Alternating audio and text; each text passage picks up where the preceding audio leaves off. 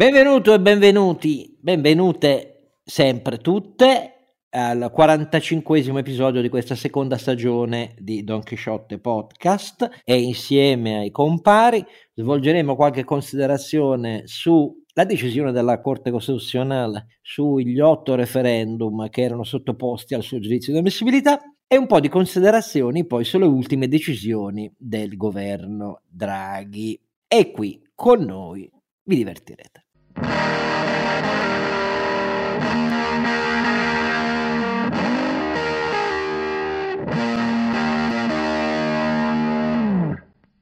Caro Oscar Giannino, caro Oscar Giannino, tu qui sei Don Chisciotte, eh, votato a una vita priva di soddisfazioni e per secoli alla gente che ti leggerà ridendo delle tue mattanate. E così è. Beh, va benissimo così. Viva Cervantes e viva le due luminose guide che sono affiancate all'eco. C'è un po' di eco che spero non sentirete, ma un po' ci eco c'è perché questo siamo in una parte della mancia dove purtroppo c'è l'eco. Ma con me i nostri miei due luminosi compari, che sono innanzitutto Sancio Panza, Renato Cifarelli. Ma guarda che con noi si divertono sempre, Oscar. Tu hai detto vi divertirete. Ma con, no, ma era una conferma del fatto Poi che il livello di qualcuno... Mattanate non scende. Eh, eh, eh. Poi qualcuno si diverte perché dice che siamo dei pazzi, qualcuno si diverte perché dice che facciamo le battaglie Inutili. che non servono a nulla, eccetera. Eh, vabbè, ma è un po' di divertimento. Ognuno si, vede, si, diverte a modo suo, dai, ci sono tanti modi. Per Scusa, c'è Di Maio che va a Kiev a Mosca, ognuno si diverte a modo suo. Eh, allora, donchisciottepodcast.it, la nostra piattaforma, lì trovate tutto, ma trovate sempre insieme a noi la nostra guida di intelligenza, razionalità cartesiana, analisi dei mercati e analisi delle politiche industriali di bilancio pubblico, cioè il grande Ronzinante. Caro Alberto Carnevale Maffè. È secco come sempre, arido come dei dati di bilancio. Allora, eh, cari amici, è periodo di bilancio per quello, eh so, Oscar. Sai che poi Carlo Alberto deve risparmiare le parole perché parla tutto il giorno e quindi poi arriva alla sera tardi un po' stremato. No, perché tra studenti, coamministratori delle società di cui è amministratore, azionisti delle società di cui è consulente, guarda che deve parlare veramente, ma poi più di parlare, lui produce dati, perché una delle caratteristiche peculiari del nostro ronzinante Carlo Alberto è che nelle illustrazioni dei suoi interventi, che non avvengono mai senza slide e numeri a corredo, la quantità di slide che riesce a produrre con dati concentrati è incredibile. Posso dire, è uno dei più grandi produttori di slide che abbia mai conosciuto. Allora, eh, cari compari, che vi aspettavate dalla Corte Costituzionale di fronte ai referendum sulla giustizia, a quello sull'eutanasia assistita e a quello sulla cannabis? Siete sorpresi o non siete sorpresi? Carlo Alberto? No, io non sono sorpreso. Noi abbiamo una Corte Costituzionale che è un arcigno custode dei, eh, della, dei valori tradizionali e, e, e, l'ingresso di Giuliano Amato non mi sembra che abbia cambiato gli equilibri. Eh, onestamente il tema della responsabilità dei magistrati non mi sembra un tema da referendum, ma neanche quello della cannabis, ti, cons- ti confesso. Sul tema dell'eutanasia, ovvero come ha detto Giuliano Amato, dell'omicidio di un consenziente, cercando di trovare una formula verbale per giustificare una scelta dal mio punto di vista invece non, non comprensibile, eh, è que- quello, cioè quello, secondo me è un bel tema, un bel tema da referendum, no? Mm, perché è un tema sostanziale su, su, come la pensa un paese, su un, atto di, di, fondamentale di libertà degli individui. No? E, e, Mi fa venire in mente un po' il divorzio, tutto sommato. Beh, sì, è uno di quei temi be- belli, no? belli tosti, che, che fanno anche, segnano anche una, un passaggio importante nella maturità di un paese. Ciò detto, per come la penso io, Oscar, io penso che siano tutte eh, tematiche di responsabilità parlamentare. Abbiamo una Repubblica parlamentare, il Parlamento è in grado di prendere decisioni su queste cose, è in grado di legiferare. Eh, io trovo che i referendum siano correttamente elementi di abrogazione e non elementi di legiferazione. Quindi questi erano in realtà erano legiferazioni surrettizie, vogliamo dirlo, eh, eh, perché stavano fondamentalmente modificando in senso costruttivo eh, il, eh, il diritto di questo paese. Quindi non, è, non, è, il mio territorio, ma eh, ovviamente la, la, la, la ragione d'essere di queste iniziative era eh, fondamentalmente di definire un nuovo assetto giuridico invece che di eliminarne uno. E siccome noi abbiamo in Italia invece l'istituto di un referendum di natura abrogativa, dove è, è semmai il popolo che pone un limite al, all'eventuale eccesso dell'attività di, di, di, del legislatore, eh, la sostanza è che la costruzione proprio strutturale di questi eh, referendum è una costruzione che supplisce una carenza di rappresentatività parlamentare, di, di, elaborazione parlamentare. Il posto giusto per quelle cose è un disegno di legge, eh, semmai di iniziativa popolare, questo è uno dei più grandi fallimenti, se vuoi, del, della nostra Costituzione, o almeno della nostra prassi eh, istituzionale, che noi di disegni di legge di iniziativa popolare, di fatto, adesso non ricordo, tu magari sei, sei più fresco su questo tema, non ricordo che ne sia mai passato uno in, in, in 70 anni di storia. Eh, però ecco, eh, invito tutti a dire se è stata l'occasione per riflettere sul ruolo della magistratura, il, il tema del proibizionismo o dell'antiproibizionismo e il tema della fondamentale libertà eh, dell'individuo di disporre de, del, del proprio corpo, della propria vita, vita, di un proprio habeas corpus finale,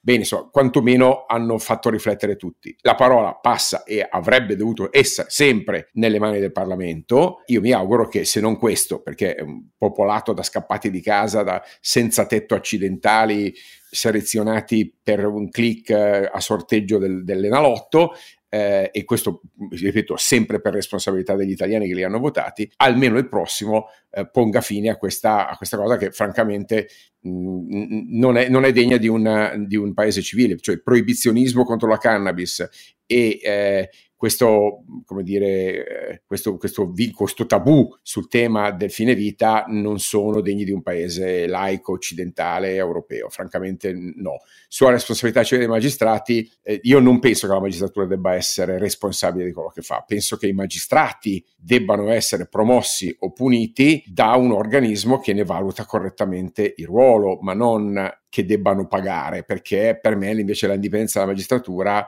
è un bene di importanza fondamentale eh, e non lo risolviamo con un referendum, lo risolviamo con la riforma organica della giustizia. Ci siamo? No, Oscar. Però devo dire che la riforma della giustizia disegnata da, da Cartabia, eh, che, che, è un po' un, cer- un cerchio bottista, ma eh, è sicuramente un contributo strutturale importante, importante per, migliorare la qualità, almeno per, per porre rimedio a, alle infamie generate dal governo precedente e da questo stesso Parlamento, by the way, che, che approva riforme poi le, e poi le, le, smentisce due anni dopo, una cosa imbarazzante, imbarazzante.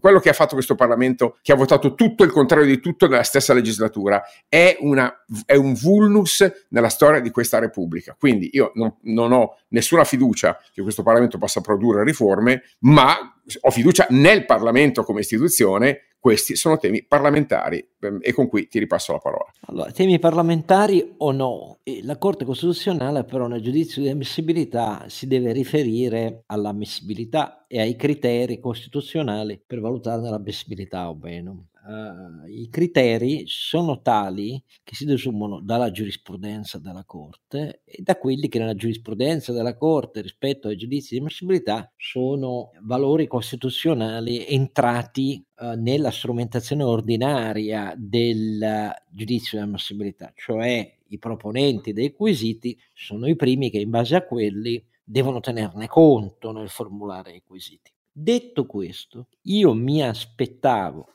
virgola, purtroppo, virgola, e spiegherò perché, il giudizio di inammissibilità sull'eutanasia assistita. Perché me lo aspettavo? Perché eh, nel rinviare e da anni il Parlamento, Carlo Alberto, non ha ascoltato. Quindi tu puoi dire quanto vuoi, materie soprattutto parlamentari, che hanno bisogno cioè di un giudizio equilibrato, però il Parlamento su questa materia, con tutti i casi che abbiamo avuto, Welby, Englaro e così via, delle sentenze che hanno chiesto interventi al Parlamento, fissando alcuni paletti precisi, quattro in particolare, eh, il Parlamento non ha fatto alcun riferimento mai, cioè si è sempre bloccato perché ogni volta pezzi della destra eh, su questo impugnano la sacra difesa della vita, pensando di lucrare voti cattolici, è sempre quella la storia. e proprio in base ai paletti che la Corte Costituzionale ha consegnato al Parlamento perché ne uscisse una legge su quei fondamenti, purtroppo era prevedibile attendersi che un quesito che può nascere solo in forma abrogativa, innanzitutto delle norme che rendono penalmente perseguibile nel nostro ordinamento l'attività di eh, coadiuvante al suicidio, poiché nei criteri indicati dalla Corte c'era quello del malato terminale, delle condizioni per espressione della sua volontà, dell'espressione del parere del comitato etico sanitario e così via.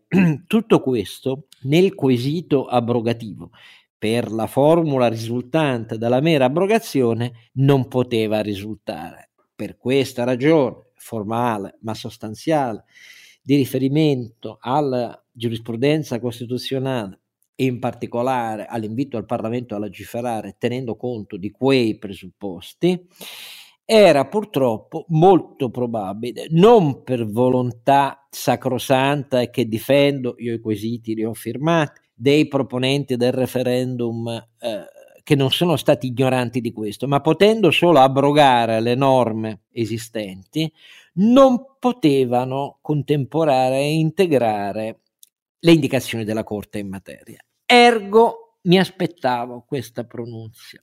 Sarebbe stato un'interpretazione particolarmente innovativa se la Corte avesse deciso in ogni caso, stante l'ignoranza protratta da parte del Parlamento di fronte all'invito venuto dalla Corte Costituzionale con tanto indicazioni su come legiferare, considerare che a maggior ragione ci fosse un'espressione popolare. Poteva avvenire, ma la Corte ha deciso di riferirsi a quanto la Corte aveva già scritto in materia. Me lo aspettavo, anche se un'interpretazione innovativa, stante che il Parlamento è rimasto sordo all'invito della Corte Costituzionale, ci poteva anche stare. La Corte ha deciso di no. Quello che mi ha colpito e voglio capire meglio le motivazioni, perché per il momento ho ascoltato la conferenza stampa del presidente Amato, è invece il no alla legalizzazione in materia di cannabis. Perché?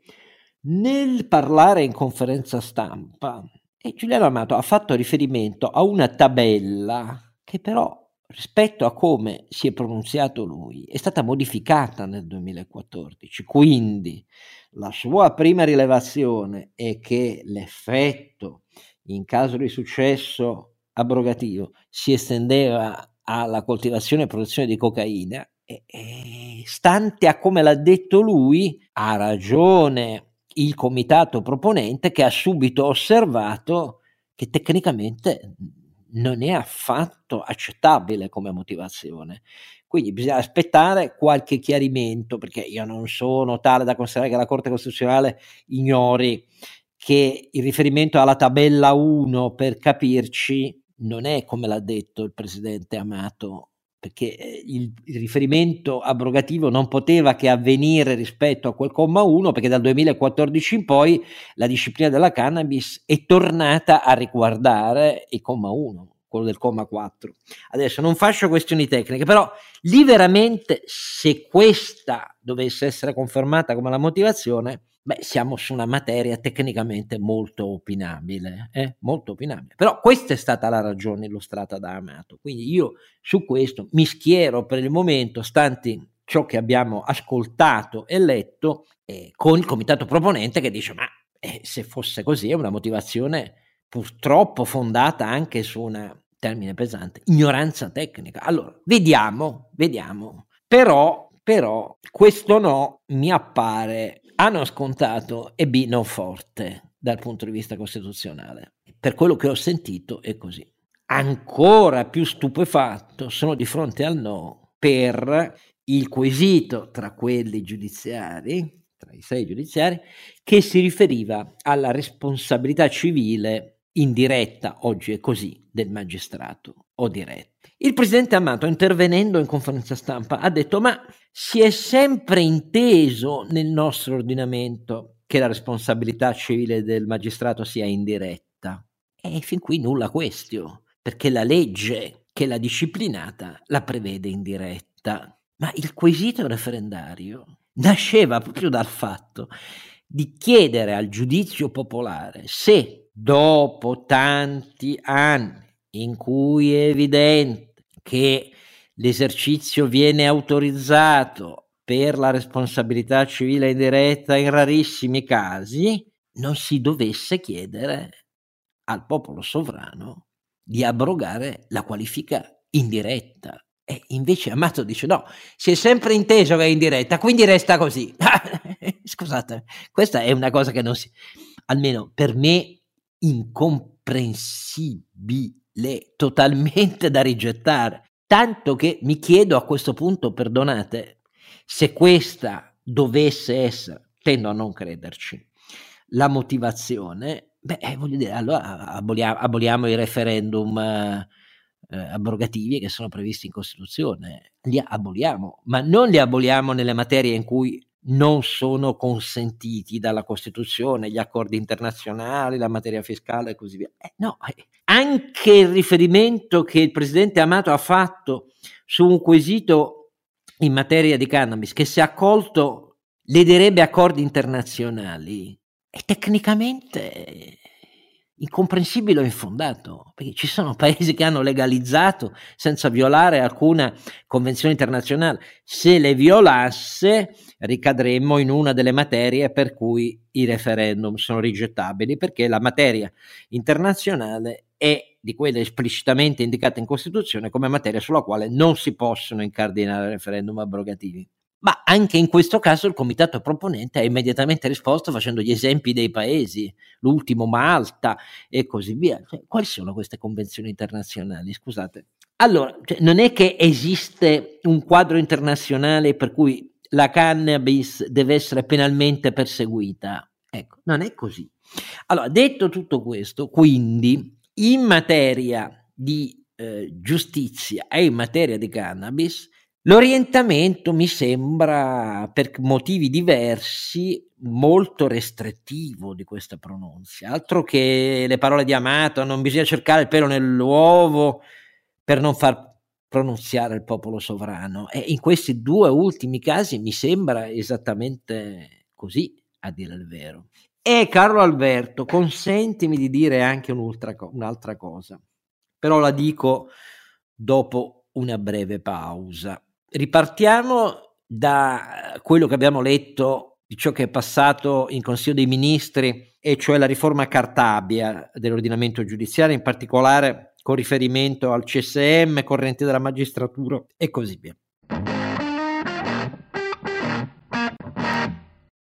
Torniamo ancora a fare quest'ultimo pezzo in relazione alle, ai no e ai sì detti dalla Corte Costituzionale sui referendum. Uh, Carlo Alberto, tu hai detto, ma tutto sommato la riforma Cartabia avvia, se il Parlamento la adotta, alcuni interventi seri. Allora, io ho tentato di capire attentamente quello che c'è scritto nel testo uscito dal Consiglio dei Ministri. Allora, perdonami, il meccanismo elettorale per il CSM, virgola, che intanto viene esteso a 30 membri, anche lì sempre meno facile governare un, un organo sempre più ampio. Però detto questo, il meccanismo fatto con una quota di ampi collegi maggioritari e poi con un recupero proporzionale, perdonate, non è solo agli occhi miei che sono un cretino qualunque, ma agli occhi di tanti osservatori che non hanno aspettato il libro di Palamara per iniziare a fare battaglia contro la degenerazione delle correnti della magistratura, le nomine a pacchetto con accordi tra correnti e così via. Ecco, questo tipo di legge elettorale non sradica affatto le correnti, non le sradica.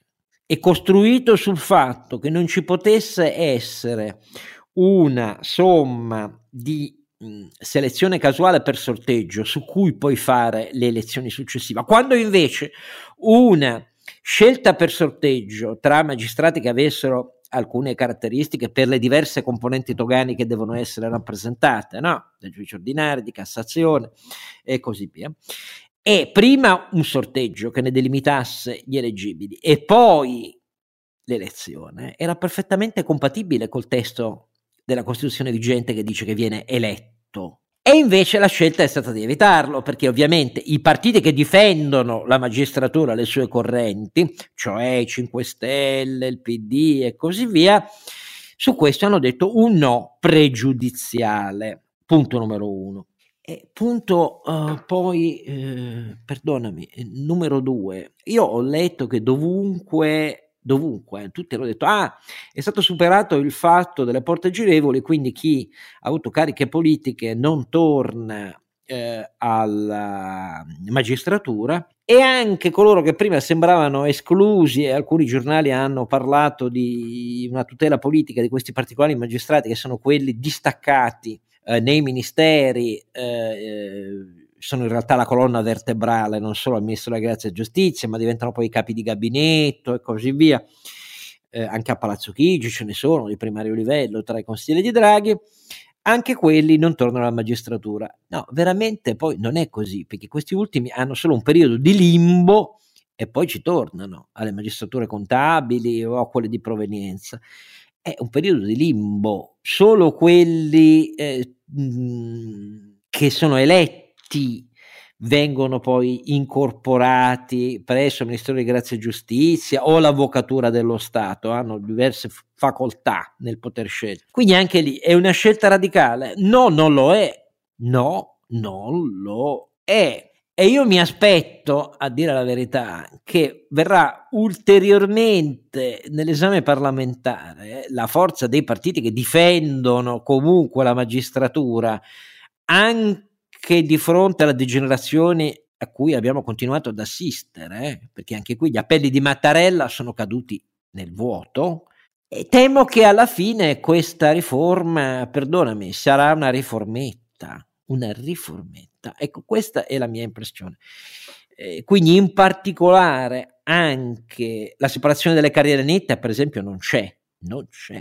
È una cosa che dovrebbe avvenire fin dall'inizio del concorso in magistratura. Anche perché queste cose erano parti della riforma, quella figlia della commissione tanti anni fa, Vassallo, che sono state del tutto degenerativamente abbandonate poi negli anni successivi, sotto la continua pressione della magistratura. Quindi io sono e resto molto preoccupato e il segno di questi no della Corte Costituzionale in particolare per quello della responsabilità civile e in particolare per quello del cannabis, mi sono suonati come una pessima sorpresa. A parte il fatto che, come ovvio e come hanno detto tutti, il quesito sulla cannabis e quello sull'eutanasia erano quelli a maggior traino e, anche per il raggiungimento del quorum e adesso vedremo tutto sommato. Quindi insomma è stata una linea generale con tutto il rispetto che io continuerò sempre ad avere verso la Corte Costituzionale, molto restrittiva il cui effetto potrebbe essere di mandare in vacca tutti, anche i residui. Referendum. Ma tu, ma tu Renato che dici? Io sono un po' meno costituzionalista di voi. Quello che vedo è che molto spesso i referendum sono stati usati in Italia non tanto come abrogativi, ma l'abrogazione era una scusa per far diventare, eh, per far esprimere il popolo su quelle che sono in parte cose magari più nell'ambito etico. Mi viene in mente il divorzio, tanto per intenderci. Divorzio, eh, l'aborto. Che secondo me divorzio, aborto, che secondo me... Quella è stata l'origine temi... insomma, dell'attuazione della, dell'istituto del referendum abrogativo. Poi purtroppo ci sì. si è persi in raffiche di referendum che infatti non raggiungevano sì, mai il quorum eh, che eh, mi ricordano un po' in questo caso eh, il referendum, eh, chiamiamolo sul fine vita.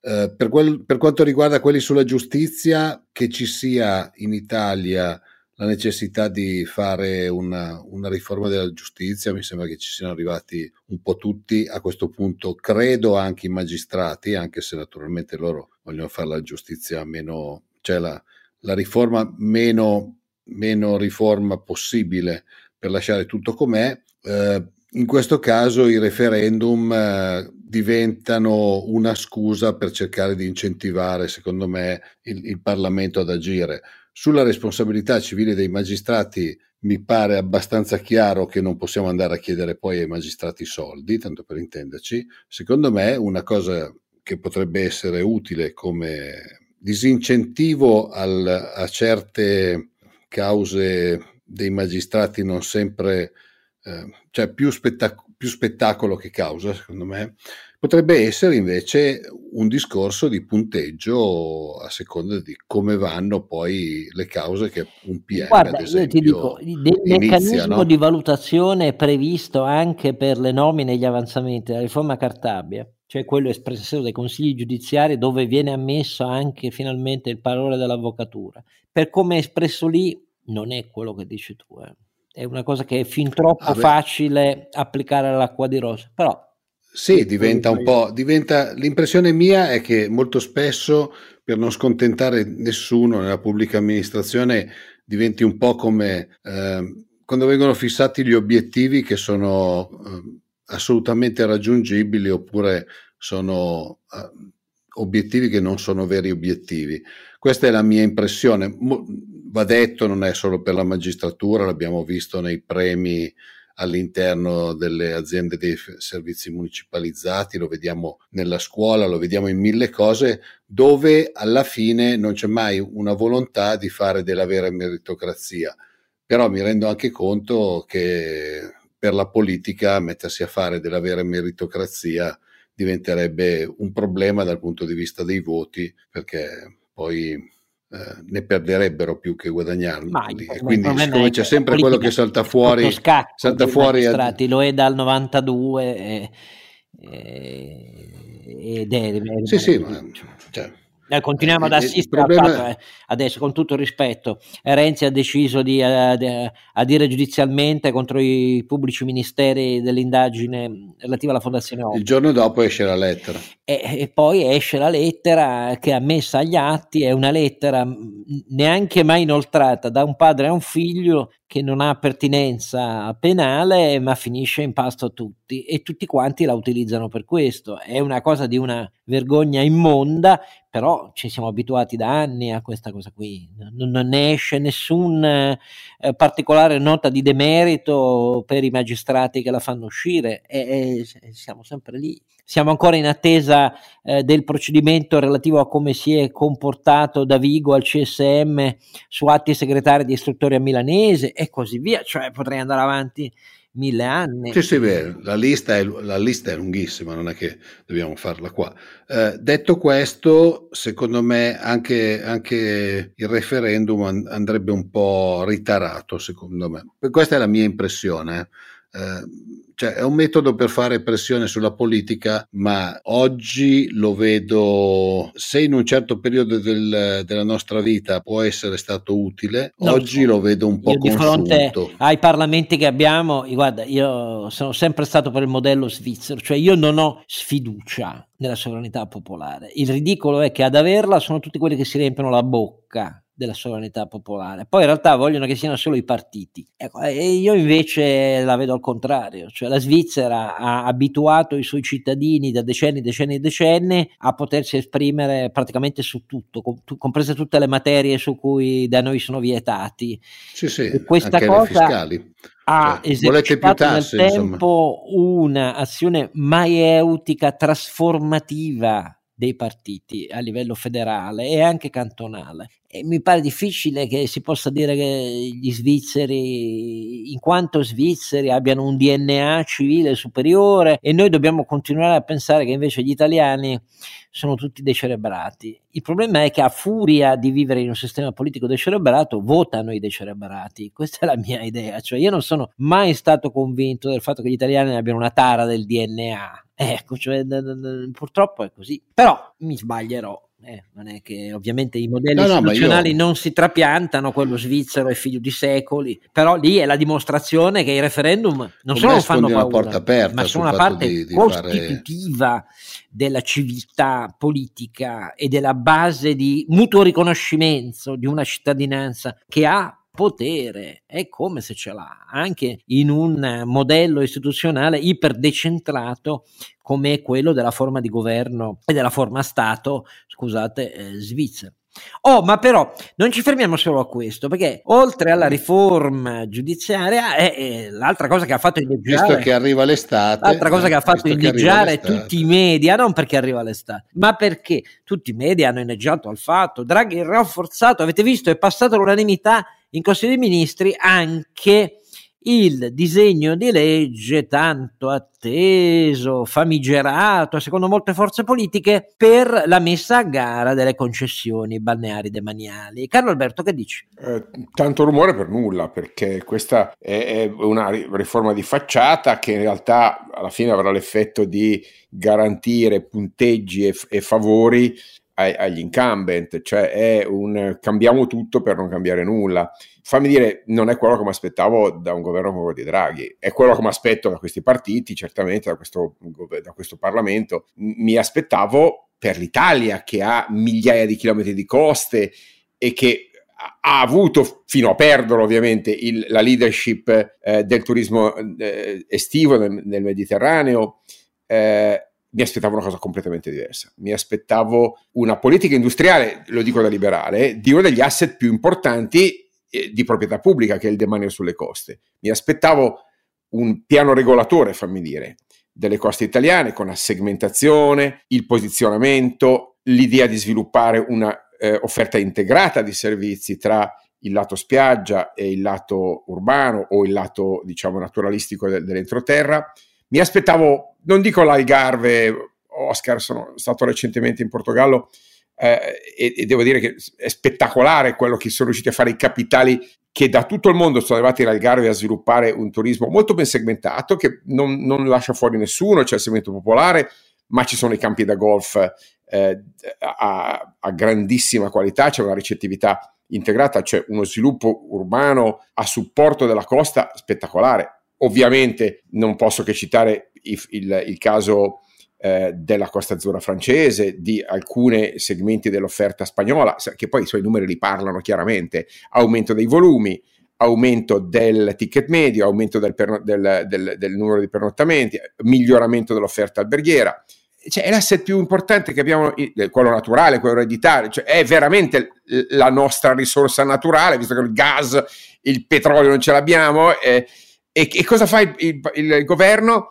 Fa un meccanismo finto per alla fine come dire, rendere omaggio a un principio giuridico che è della messa a gara, ma non sta regalando al paese l'opportunità di, di fare delle proprie coste un asset. Noi siamo, come dire, un, un, un, un, theme park naturale. Cioè, se, se io avrei, avrei, veramente detto Disney, fai, fai, tu, facciamo una gara per la Disney, e adesso sto provocando, ma il concetto è, eh, e segmentiamo per bene, cioè facciamo delle nostre spiagge l'asset di attrattività anche per destagionalizzare. Il, piccolo imprenditore locale con quattro sdraie, due ombrelloni e, e, e, la, e fritto misto non, non, è adeguato alle modalità di eh, attrattività, ricettività, profilazione, marketing, livelli di servizio integrato del, due, del terzo millennio. Noi stiamo riproponendo un modello di turismo che ci sta trascinando in basso nella segmentazione a competere con la Croazia e la Grecia, lì che vogliamo andare bravi, complimenti, ok?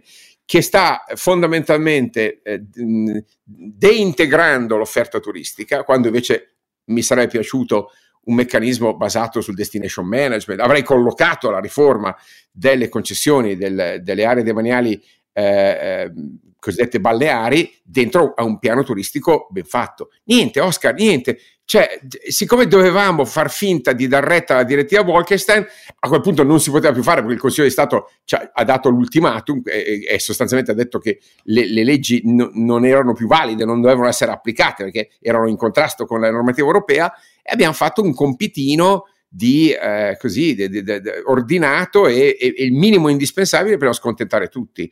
Eh, posso dire una delusione profonda, cioè se questo eh, il, il, metodo per sviluppare l'asset eh, che ha il paese, eh, devo dire che non andremo lontano. Io sono profondamente deluso e ho trovato, come dici tu, che i giornali non hanno capito niente, si sono basati sulla comunicazione, sulla, sulla velina che ha pass- passato il governo dicendo ecco, volevate la riforma, eccovi la riforma purché sia. In realtà non mi aspetto che succeda niente. Il tema del, degli indennizi è un falso problema, basta disegnare un meccanismo d'asta per cui l'uscente fissa un prezzo al quale eh, ritiene eh, di, di, poter, eh, come dire, eh, rilevare eh, o, ehm, o, o, di poter venire come dire, indennizzato nel caso in cui perda il, eh, il, ehm, il, la concessione. E se vince lui, paga un interesse sul valore che lui stesso ha eh, ha stabilito, se invece vince qualcun altro di indennizzo prende ciò che ha valutato correttamente. Quindi il, il, tema dell'indennizzare chi esce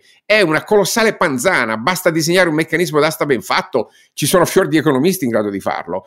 La verità è che è mancata la volontà politica, la verità è che è mancata un disegno, un progetto per l'Italia. È mancato tutto questo, caro Oscar. E in tempi di rilancio del paese, PNRR, mi sarei aspettato ben altro. Eh, il mio amico Raffaello Zanini, che da anni tenta di parlare di interventi sulla ricevità alberghiera, piano turismo integrati in questa logica che è quella degli altri grandi paesi che ci hanno fatto concorrenza e ci hanno sottratto fette crescenti, a valore aggiunto crescente eh, di turismo, ti darebbe perfettamente ragione. Allora, io mi limito a dire eh, che ah, non sono sorpreso, perché questo sistema politico italiano da anni si è occupato della questione delle concessioni demaniali balneari solo esclusivamente per tutelare i concessionari attuali. È una mera questione elettorale, però non è affatto integrato in una logica di moltiplicatore integrato in un'offerta turistica per alzarne il valore aggiunto, la produttività, la ricettività, flussi crescenti, soggiorni più lunghi, portafogli di consumo più elevato, sia per i soggiorni più lunghi che in quelli invece più brevi. No, questa logica non c'è. Non c'è perché a livello nazionale il turismo in realtà la competenza ce l'ha e non ce l'ha, perché le regioni ognuno pensano alle cose proprie. Ecco, questa segmentazione è il retroterra per cui la politica da anni si occupa del no alla Bolkenstein esclusivamente per tutelare i concessionari attuali dicendo che magari, come diceva la Lega, serve una fotografia accurata. Sappiamo tutto delle 30.000 concessioni, dove sono, quanto irrisori siano i canoni medi, quanto sono incredibilmente irrisori nelle aree invece ad alto consumo e valore turistico. E sì, però, però Oscar, scusami, il tema de, dei canoni è un tema, posso dire, abbastanza irrilevante. A me, eh, so cioè, 200 euro, 200, cosa cambia? Il problema è il, PIL, il potenziale che possiamo fare. Che cosa eh, ne puoi fare? Appunto. Cioè... Però, detto questo, io tento anche di motivare la delusione, perché sennò sembriamo pregiudiziali. Primo, si partiva dal Consiglio di Stato, benemerito, in tante altre materie no, ma in questo è stato benemerito, perché ha rottamato il consenso parlamentare vastissimo che nel governo Conte portò la proroga fino al 2033, nella perfetta linea che dal 2006 noi abbiamo riservato alla Bolkestein. Non solo, eh, nelle concessioni demaniali balneari, ma nel consumo al minuto degli ambulanti e così. Rottamata quella, le concessioni scadevano al fine dicembre 2023 e anche all'articolo 1 del disegno di legge emanato tra grande trionfalismo filogovernativo, tutti all'unanimità, quindi non c'è stata rottura né della Lega né delle 5 Stelle, bim bim bim. Sì, l'articolo 1 dice che ci sono le gare, però se le concessioni scadono al 31 dicembre, il meccanismo doveva prevedere misure attuative immediate e gare bandite nel 2023 perché dovevano essere aggiudicate le concessioni dal 1 gennaio 2024. Tutto questo nell'articolo 1 non c'è, perché le gare si fanno nel 2024, perché le misure attuative avverranno dopo sei mesi dall'approvazione parlamentare della norma, cioè avverranno sotto elezioni e poi di tutto il resto si occuperà il Parlamento successivo. Ci siamo capiti, cioè i partiti contano che poi si ricomincia da zero per essere chiari primo. Secondo, nel testo che resta del disegno di legge approvato rispetto a quello che era stato loro sottoposto ai partiti e ai membri del Consiglio dei Ministri nei preconsiglio, restano in ogni articolo soprattutto le norme che sono architettate per alzare la probabilità di confermare le concessioni agli uscenti. Esatto. Mentre fino ad oggi nei canoni e nelle proroghe gli investimenti realizzati dai concessionari non esistevano come criterio, adesso esistono, quindi tutti adesso tenteranno di investire qualcosa. Il termine dell'occupazione verrà interpretato dalla politica, cioè la salvaguardia, verrà interpretato dalla politica come bene, quindi salviamo l'impresa che c'è, non come previsto nelle gare per altri segmenti di impresa in cui esiste il dovere di un subentrante completamente diverso, perché non c'è il richiamo che c'è invece a queste norme già vigenti nel nostro paese per altre materie.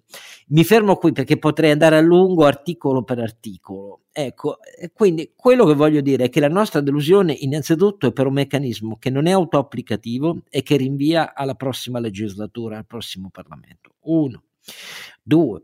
La parte restante, virgola, che verrà ulteriormente diluita nell'esame parlamentare, virgola, è chiaramente improntata alla maggior tutela possibile del maggior numero di concessionari attuali.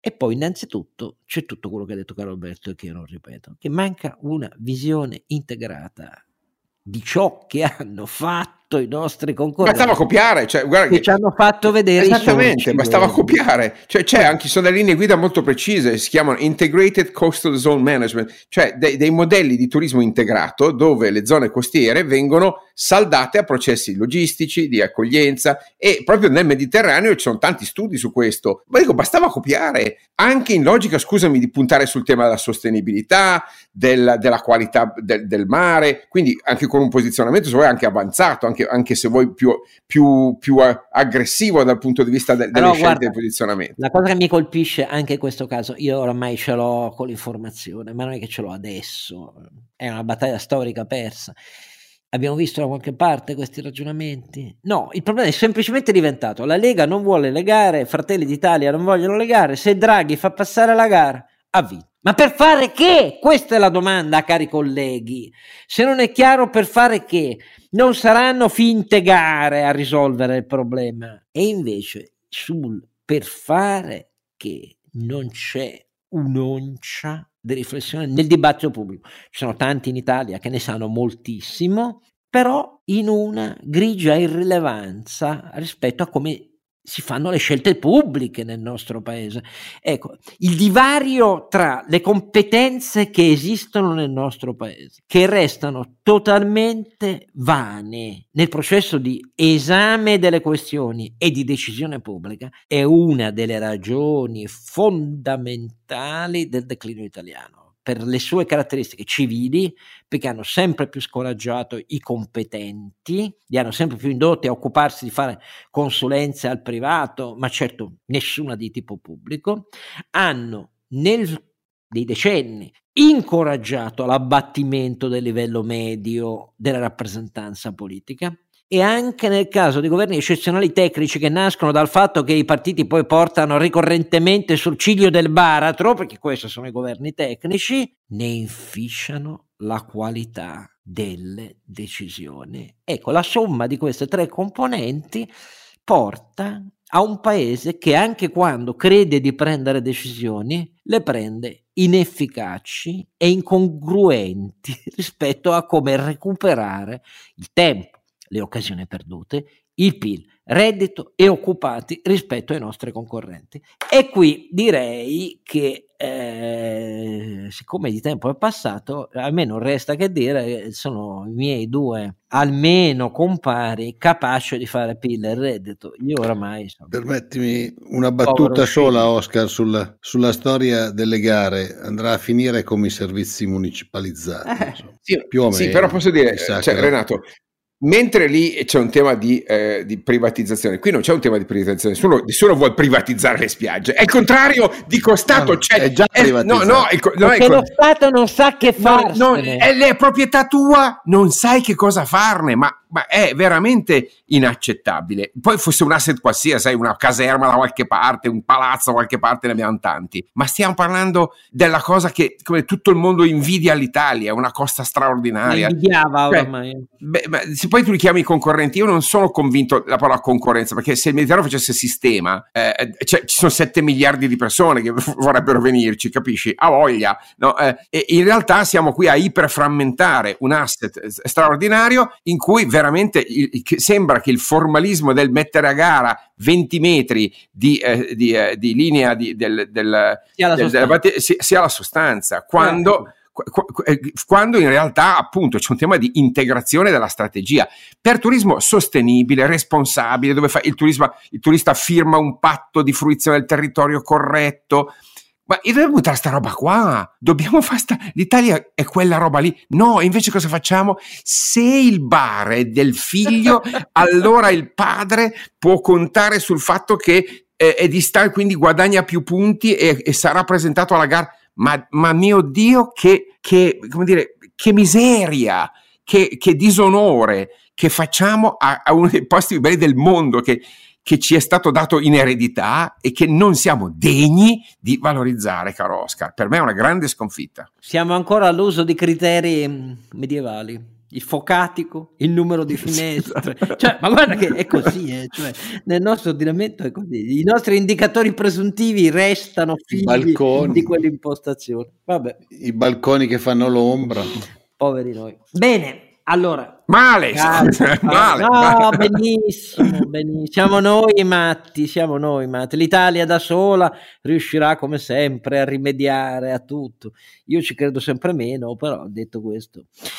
Allora, eh, almeno non c'è la guerra sull'Ucraina, eh? la nostra puntata non sbagliava. No, non sbagliava, non sbagliava. Eh, naturalmente la ferraglia di Putin non scomparirà, quindi inizia un confronto lungo, Putin metterà bene alla prova, contando sulle sue quinte colonne in molti paesi europei della Nato, eh, in primis noi, ma anche i tedeschi, non sbaglio, per separare di Unione Europea, i membri dell'Unione Europea della Nato dagli Stati Uniti e nel frattempo però almeno l'invasione non c'è. Non c'è neanche la ritirata, ma con Putin è così, bisogna sapere.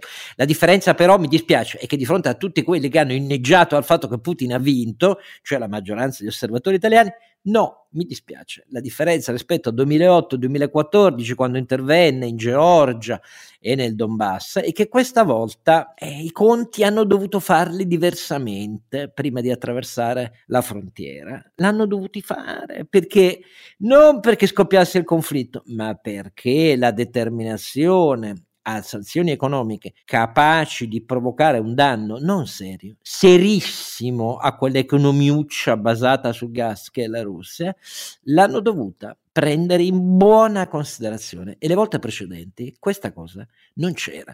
Quindi mi dispiace, prima di dire che ha vinto Putin, di rimpiangere il vecchio impero sovietico, di tornare a ripetere che gli europei devono smetterla di fare i servi degli americani, perché di questo si nutre il pensiero di tanti autorevolissimi osservatori, anche Sergio Romano storicamente per dirne uno, che è uno di fronte a cui io mi inchino, ovviamente l'ha sempre pensata così, anche senza dirla in maniera così brutale come la dico io, però tanti amici di Limes la pensano così e così via. Ecco, no, Putin non ha vinto. E la differenza è se adesso la Nato e l'Unione Europea restano standing eh, e coerenti su questa posizione. Se si disallineano, Putin allora forse tornerà a vincere di nuovo. Storia lunga. Allora, appuntamento al 46esimo episodio.